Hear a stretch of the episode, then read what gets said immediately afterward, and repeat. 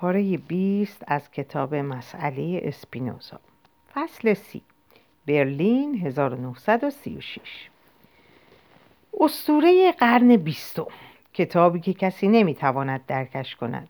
توسط یک بالتیکی کوته فکر نوشته شده که به طرز وحشتناک و به شیوه پیچیده فکر می کند آدولف هیتلر. تعداد کمی از اعضای قدیمی حزب از خوانندگان کتاب روزنبرگ هستند. من خودم فقط به صورت سرسری نگاهی به آن انداختم. به نظر من به سبک قامزی نوشته شده. آدولف هیتلر. زیگموند فروید جایزه گوته را دریافت کرد.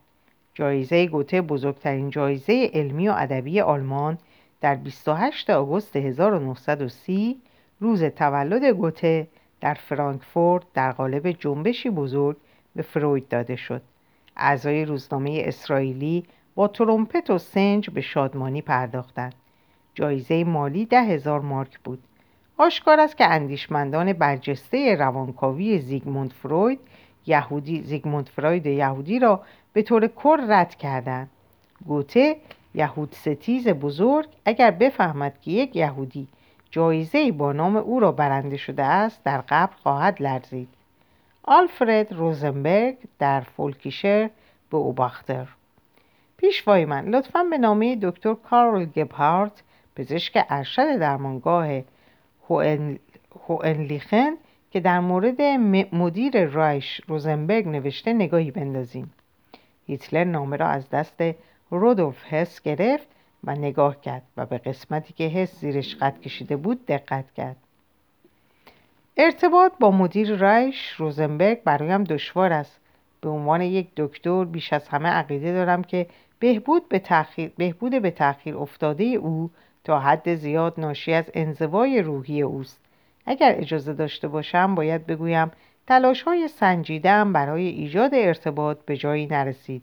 به سبب روش، روشی که رهبر رایش از نظر معنوی ساخته است و موقعیت خاصش در زندگی سیاسی تنها در صورتی از قید و بندها آزاد خواهد شد که حداقل به افراد سزاوار صحبت با او گرچه خارج از ظرفیت فکری مشابه او هستند علاقمند باشد. بنابراین ایشان می توانند دوباره به آرامش برسند و اراده لازم را برای اقدام و در واقع زندگی روزمره به دست آورند. هفته گذشته از او پرسیدم که آیا تا به حال در مورد افکار درونی خود با کسی صحبت کرده؟ او به طور غیرمنتظره نام فردریش فیستر را که دوست دوران کودکیش در استونی بود به زبان آورد. فهمیدم فردریش فیستر که الان ستوان فیستر است به عنوان پزشک در ارتش آلمان در برلین مستقر است. ممکن است از شما تقاضا کنم فوری به او دستور داده شود تا به عنوان پزشک مدیر رایش روزنبرگ انجام وظیفه کند. هیتلر نامه را به حس برگردان چیزی تو این نامه نیست که باعث تعجب شه ولی مراقب باش کسی نبیندش و فورا دستور انتقال آقای سطفان فیستر رو صادر کن. روزنبرگ, روزنبرگ غیر قابل تحمله. همیشه بوده. هممون اینو می‌دونیم. ولی اون وفادار و حزب هنوز به استعدادش نیاز داره. درمانگاه هوئنلیخن در 100 کیلومتری شمال برلین توسط هیملر برای درمان رهبران بیمار, بیمار نازی و افسران عالی رتبه اس اس بنا نهاده شده بود. آلفرد در سال 1935 به خاطر افسردگی تهییجی سه ماه در آنجا بود. حالا در سال 1936 اون دوباره همون علائم ناتوان کننده را تجربه می کند. خستگی، آشفتگی و افسردگی نمی توانست روی کار سردبیری به اوباختر تمرکز کند. او برای چند هفته کاملا در خود فرو رفته بود و به ندرت با همسر و دخترش صحبت می‌کرد. وقتی بستری شد به معاینات فیزیکی دکتر گبهارت تن داد ولی از دادن جواب در مورد وضعیت ذهنیش یا زندگی شخصیش امتناع کرد. کارل گبهارت پزشک شخصی هیملر و دوست خوبی بود و سایر رهبران نازی را درمان کرده بود به جز هیتلر که همیشه از پزشک شخصی خودش تئودور مول که در دسترس بود استفاده می‌کرد آلفرد شکی نداشت که هر حرفی به گبهارت بزند خیلی زود بین دشمنان نازیش پخش خواهد شد. به همان دلیل آلفرد با روانپزشک هم صحبت نمی‌کرد. دکتر گپارد که به دردسر افتاده بود و در سکوت روبروی نگاه خیره تحقیرآمیز آلفرد نشسته بود آرزو داشت که این بیمار آزاردهنده خودش را به پزشک دیگری منتقل کند و برای نوشتن نامه به هیتلر که واژگانش را با دقت انتخاب کرده بود متحمل رنج فراوانی شد.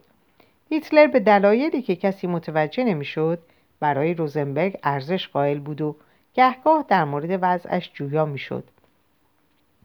دکتر گپارت آموزش روانشناسی ندیده بود. به امور روانشناسی هم علاقمند نبود. ولی به راحتی علائم ناسازگاری میان رهبران را تشخیص داد. رقابت پیاپی توهین متقابل توطعه بیرحمانه رقابت بر سر قدرت و تایید هیتلر.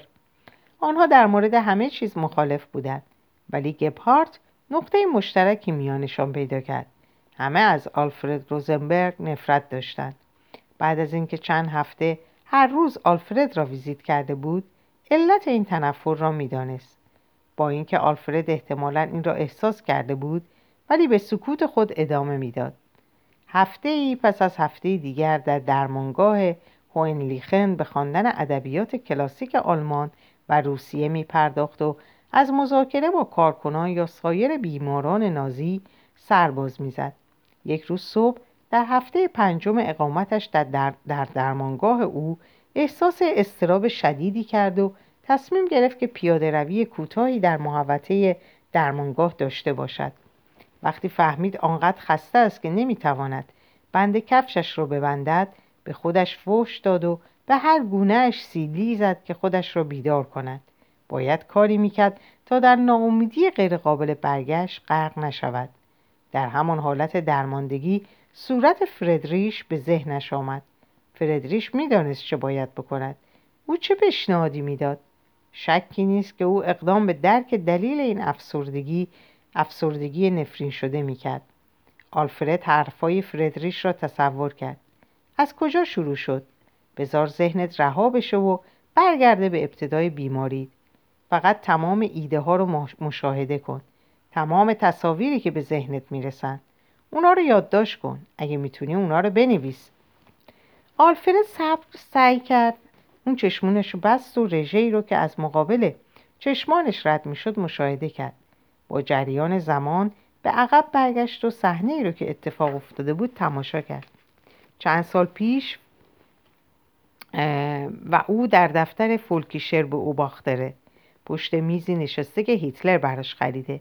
آخرین ویراستار صفحه آخر شاهکارش اسطوره قرن بیستم رو انجام میده. مداد قرمزش رو زمین می‌گذاره. لبخند پیروزمندانه ای می‌زنه.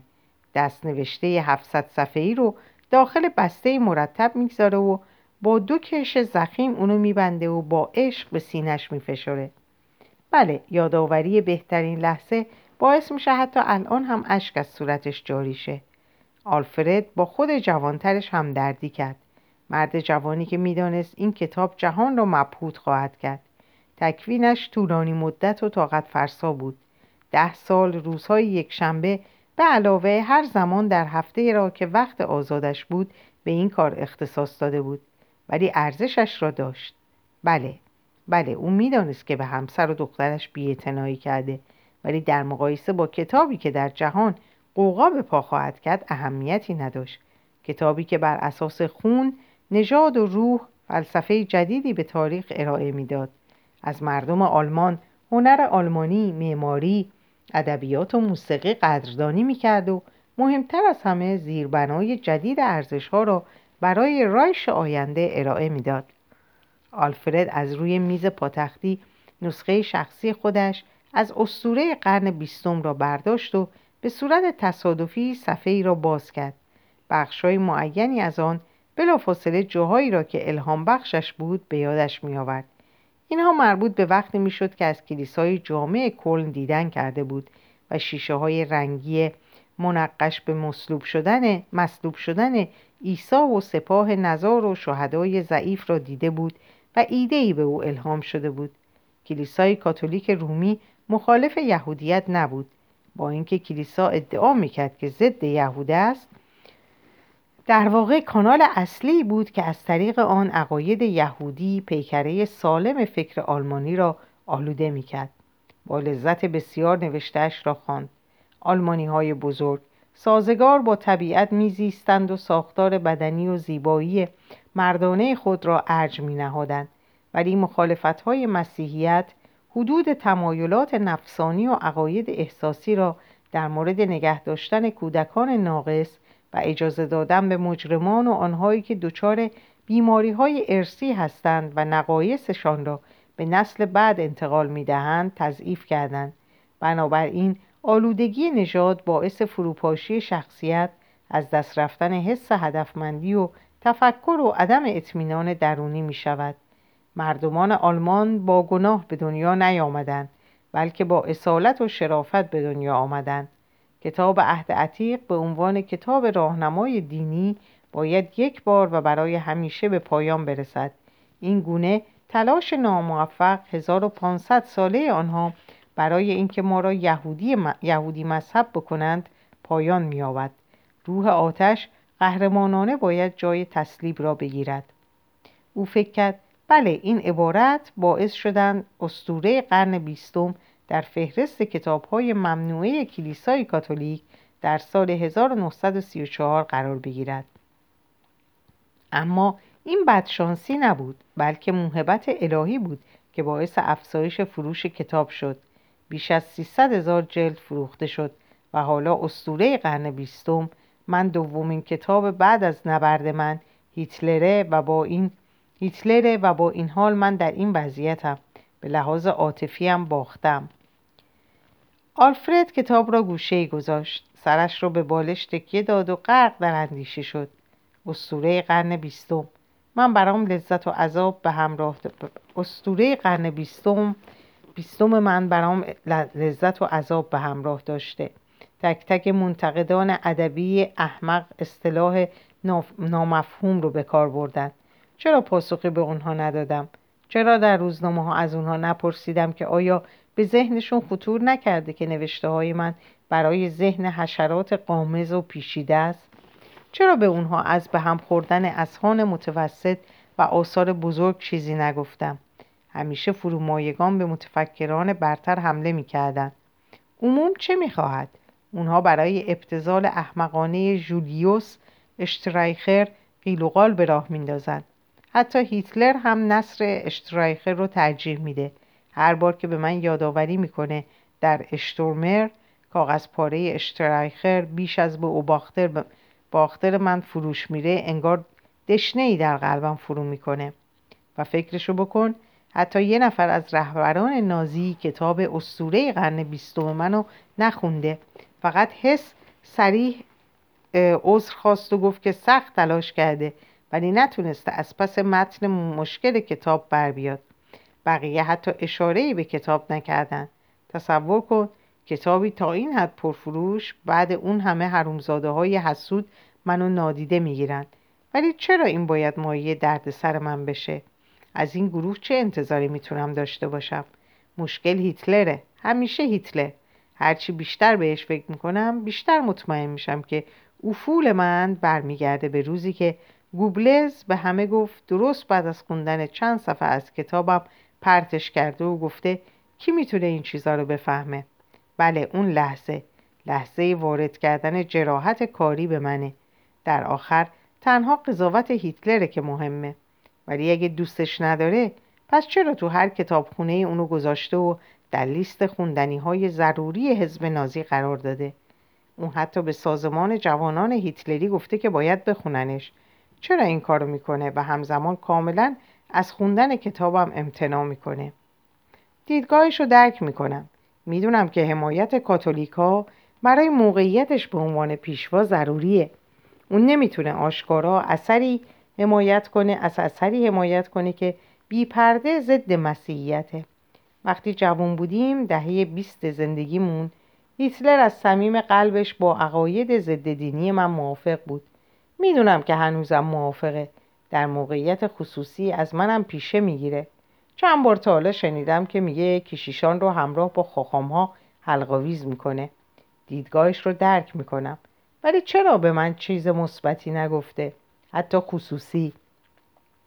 چرا حتی یه بارم منو برای ناهار و یک صحبت خصوصی دعوت نکرده؟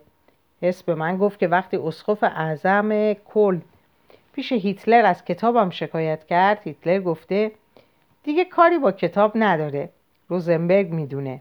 من بهش گفتم. من نمی‌خوام چیزی در مورد مسائل کفرآمیز مثل فرقه ووتان و غیره بدونم. وقتی اسقف اعظم پافشاری می‌کنه هیتلر ادعا می‌کنه روزنبرگ آدم متعصب حزب ماست. و سپس با حمله تند به کتاب اسقف اعظم رو به خاطر رونق دادن به فروش اون مؤاخذه می‌کنه. و وقتی من گفتم که اگه کتاب من باعث خجالت اون شده از حزب استعفا میدم. این ایده رو نادیده گرفت و دوباره هیچ پیشنهادی برای ملاقات خصوصی نداد و با این حال هیتلر همیشه با هیملر ملاقات خصوصی داره و هیملر خیلی زننده تر و تهاجمی تر از من عقاید ضد کاتولیک داره.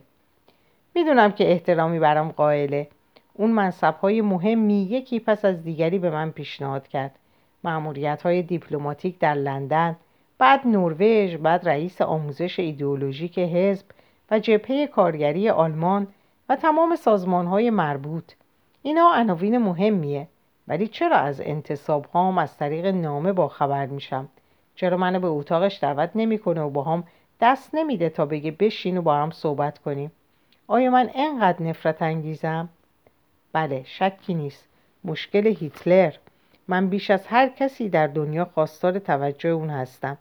بیش از هر چیز دیگه از خشم اون میترسم با نفوذترین روزنامه آلمان رو اداره می‌کنم و مسئول معنوی و فلسفی همه نازی هستم ولی آیا دارم مقاله ضروری می نویسم؟ سخنرانی های لازم رو ارائه میدم برنامه ریزی می کنم با آموزش های همه جوان های آلمانی نظارت می کنم؟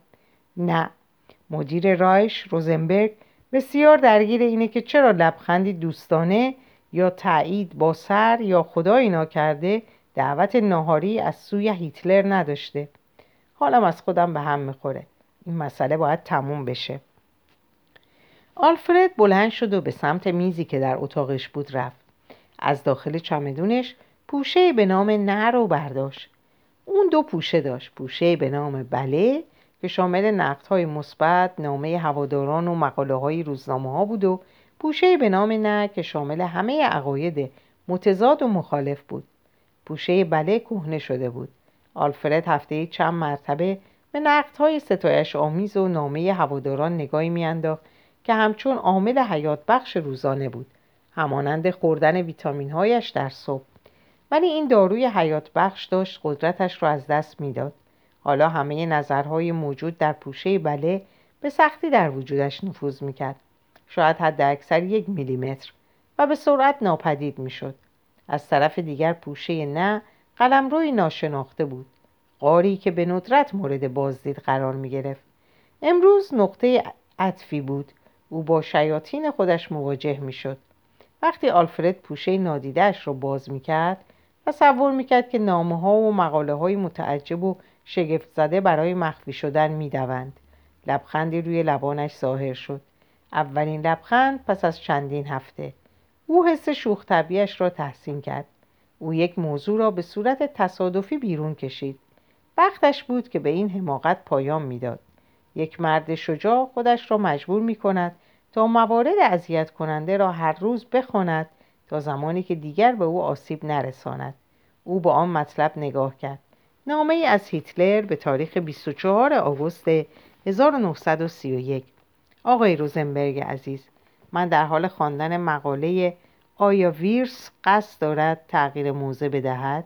در صفحه یک شماره فولکیشر به او باختر هستم. گرایش مقاله به سمت جلوگیری از فروپاشی دولت فعلی است. من شخصا به تمام آلمان سفر می کنم تا به نتیجه عکس دست پیدا کنم. بنابراین من حق دارم بخواهم که روزنامه خود من با مقاله نابخردانه به لحاظ تاکتیکی از پشت به من خنجر نزند. با سلام و درود آلمانی آدولف هیتلر. موجی از ناامیدی وجودش را احاطه کرد. نامه مربوط به پنج سال پیش بود ولی هنوز موثر و دردآور بود. زخمایی که نامه های هیتلر ایجاد می‌کرد هرگز شفا نمییافت. آلفرد سرش را به شدت تکان داد تا ذهنش را پاک کند. او به خود گفت به این مرد که نامش هیتلره فکر کن. به هر حال اون فقط یک انسانه. چشمانش رو بست و اجازه داد افکارش جریان یابه.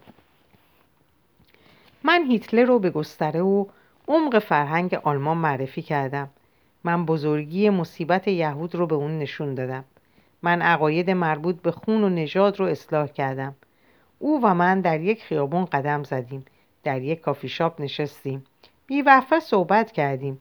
با هم روی مقاله به او باختر کار کردیم. حتی یک بارم با هم طراحی کردیم. اما دیگه اینطوری نمیشه. حالا فقط می‌تونم اونو در حیرت تماشا کنم. همچون مرغی که به شاهینی خیره شده. شاهد بودم که وقتی از زندان آزاد شد اعضای پراکنده حزب رو دور هم جمع کرد. شاهد ورودش به انتخابات مجلس بودم.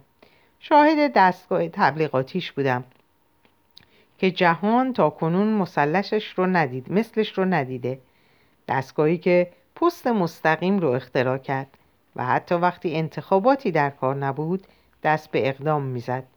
دیدم که به آرای کمتر از پنج درصد در چند سال اول اهمیتی نمی‌داد و به پیشرفتش ادامه داد تا اینکه در سال 1930 حزبش با 18 درصد آرا دومین حزب بزرگ آلمان شد و در سال 1932 تیترهای زیادی در روزنامه زدم که اعلام می‌کرد حزب نازی با 38 درصد آرا بزرگترین حزب شده. برخی می‌گفتند که گوبلز مغز متفکر بوده ولی من می‌دونم که هیتلر مغز متفکر بوده. هیتلر پشت همه چیز بود. من همه مسیرها رو برای به او باختر پوشش دادم. من دیدم که شهر به شهر در هر جایی کشور در یک روز می‌رفت و مردم رو متقاعد می‌کرد که ابر انسان و می‌تونه همزمان همه جا باشه. من بیپرواییش رو تحسین, تحسین می‌کردم. چون عمدن در وسط محله های خطرناک تحت کنترل کمونیست جلسه برگزار می‌کرد و به اعضای گروه ضربت دستور می‌داد تا با کمونیستا در خیابون بجنگند. دیدم که نصیحت منو قبول نکرد و در سال 1932 به عنوان رقیب هیندنبورگ نامزد شد. اون تنها 37 درصد آرا رو به خود اختصاص داد. ولی به من نشون داد که نامزد شدنش درست بود. اون می‌دونست که کسی نمی‌تونه هیندنبورگ رو شکست بده ولی انتخابات باعث شد اسمش شناخته بشه. چند ماه بعد با ائتلاف هیتلر پاپ موافقت کرد و زود صدر اعظم آلمان شد. من تمام گام های سیاسی رو دنبال کردم و هنوز نمی‌دونم اون چطور این کارو کرد. و آتش سوزی رایشتاگ یادم میاد که چطور ساعت پنج صبح چشمانی پرخون در دفترم ظاهر شد و فریاد زد دیگران کجا هستند خواستار پوشش خبری کامل سوزانده شدن رایشتاگ توسط کمونیستا بود. هنوز هم فکر نمی کنم کمونیستا نقشی در آتش داشتند ولی مهم نیست. در یک حرکت با نبوغ از آتش استفاده کرد تا حزب کمونیست رو غیرقانونی اعلام کنه و بانمود کنه که فقط یک نفر قدرت رو در دست داره.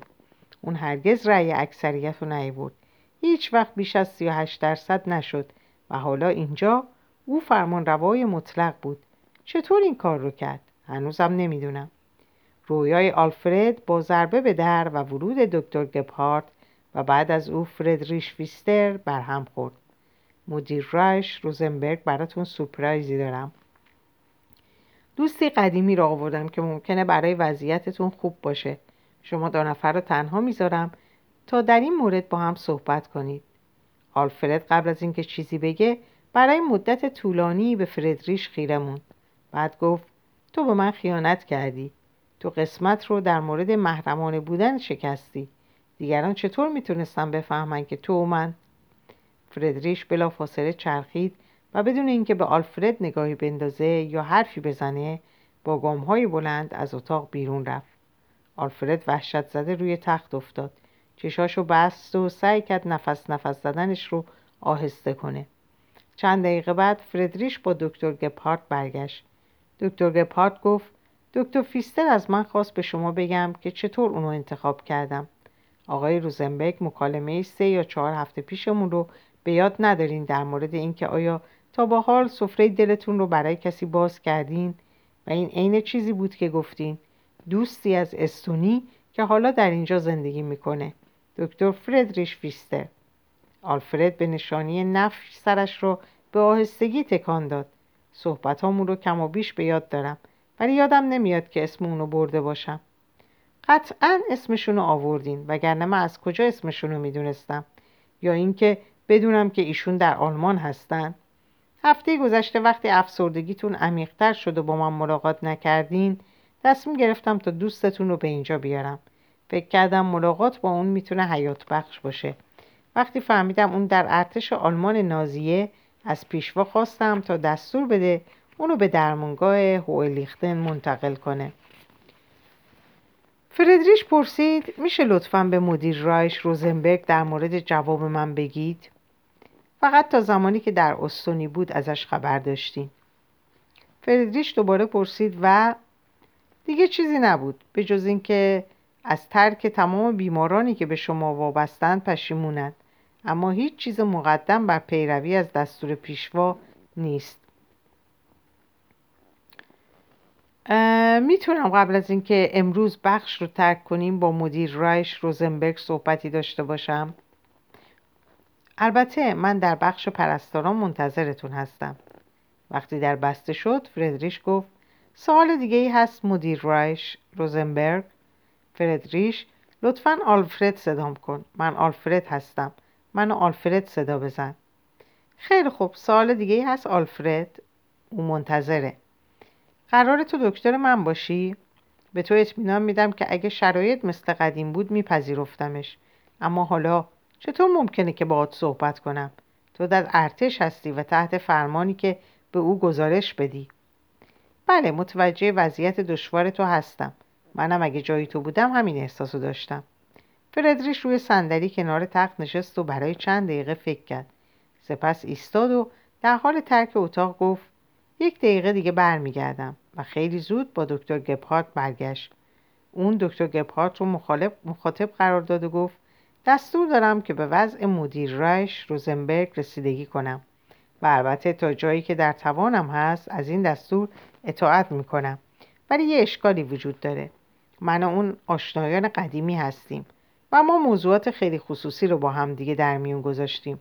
اگه قرار باشه که براشون مفید باشم باید ایشون و من رابطه خصوصی داشته باشیم. من باید بتونم به ایشون قول محرمانه بودن مطلق رو بدم. می‌دونم که یادداشت‌های روزنامه در جدول پزشکی الزامی هستن و می‌خوام که به من اجازه بدین فقط وضعیت پزشکی ایشون رو گزارش کنم. من روانپزشک نیستم دکتر فیسته. ولی ضرورت محرمانه بودن رو در این مورد درک می‌کنم. این روی کرد استاندارد نیست. ولی چیزی مقدم بر بهبود مدیر رایش روزنبرگ و برگشت ایشون به کار مهمشون نیست. من با درخواست شما موافقم. اون به هر دو مرد سلام نظامی داد و از اتاق رفت. این به تو اطمینان میده آلفرد؟ آلفرد سرش رو تکون داد. من خاطر جمعم. سوال دیگه ای هم هست؟ متقاعد شدم. با وجود اینکه دفعه آخر با بداخلاقی از هم جدا شدیم همچنان اعتماد عجیبی بهت دارم.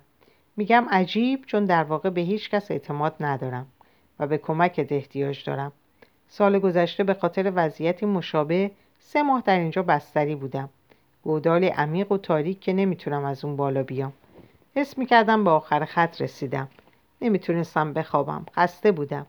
ولی نمی‌تونستم آروم بشینم یا استراحت کنم. به وضعیتت افسردگی تهییجی میگیم. تقریبا بین سه تا 6 ماه از بین میره. می‌تونم بهت کمک کنم تا این مدت کوتاهتر شه. برای همیشه ازت ممنونم. همه چیز. کل زندگیم در خطره. بریم سراغ کارمون. تو از روی کرده من با خبری و احتمالا متعجب نمیشی که بگم. اولین کارمون اینه که باید موانع کار رو با همدیگه از بین ببریم. منم مثل تو دقدقه هایی دارم. بذار افکارم رو جمع کنم.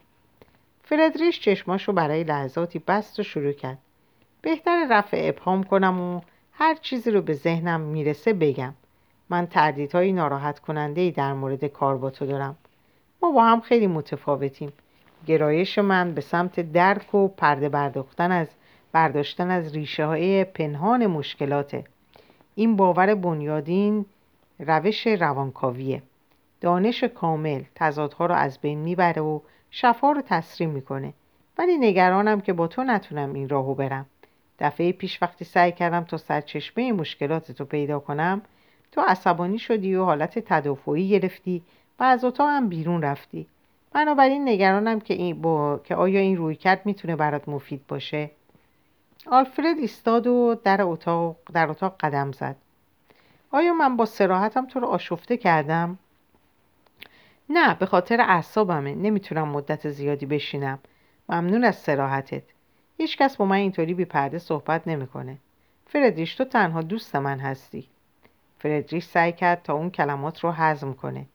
اون علیرغم میل باطنیش منتقل شده بود و از اینکه بدون هر گونه اطلاع رسانی به درمانگاه هوئنلیخن منتقل شده عصبانی بود. انتقال ناگهانی او معادل ترک عده زیادی از بیماران اون هم وسط دوره درمانیشون بود بدون اینکه بتونه تاریخ دقیقی از برگشتنش ارائه بده. تمایلی به دیدن دوباره آلفرد روزنبرگ نداشت.